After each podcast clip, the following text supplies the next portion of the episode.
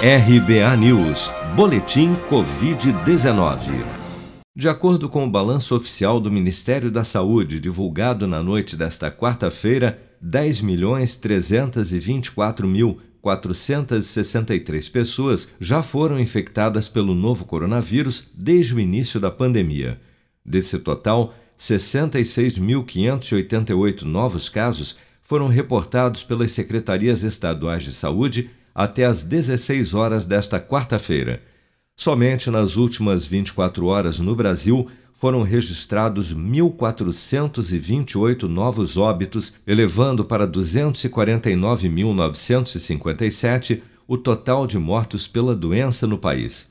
Ainda de acordo com a atualização diária do Ministério da Saúde, até o momento, 9.281.018 pessoas já se recuperaram da Covid-19, enquanto outras 793.488 seguem internadas ou em acompanhamento.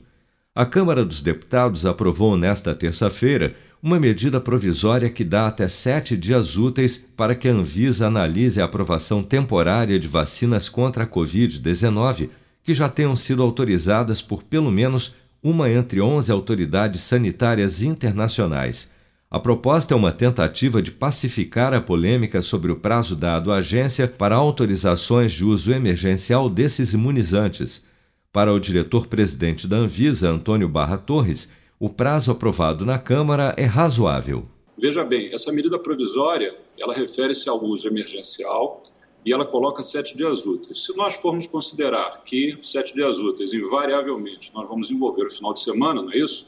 São os cinco dias úteis de segunda a sexta, mais o sábado e o domingo são sete, e ainda temos os outros dias da outra semana. Meio que vai ficar no prazo que nós conseguimos cumprir com a Coronavac e com a AstraZeneca. Então entendemos que esse prazo embora não estamos falando nem de engenharia nem de arquitetura, que são ciências que lidam com números, com contas precisas, né? estamos falando de saúde, de aspectos biomédicos, portanto, a precisão aí não é exatamente numérica, mas, enfim, entendemos que é um prazo razoável.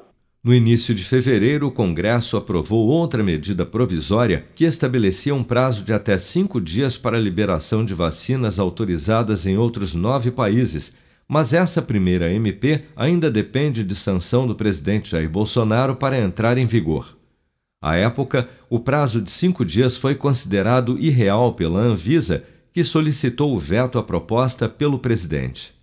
Você está preparado para imprevistos? Em momentos de incerteza como o que estamos passando, contar com uma reserva financeira faz toda a diferença. Se puder, comece aos pouquinhos a fazer uma poupança. Você ganha tranquilidade, segurança e cuida do seu futuro. Procure a agência do Sicredi mais próxima de você e saiba mais. Sicredi, gente que coopera cresce. Com produção de Bárbara Couto, de Brasília, Flávio Carpes.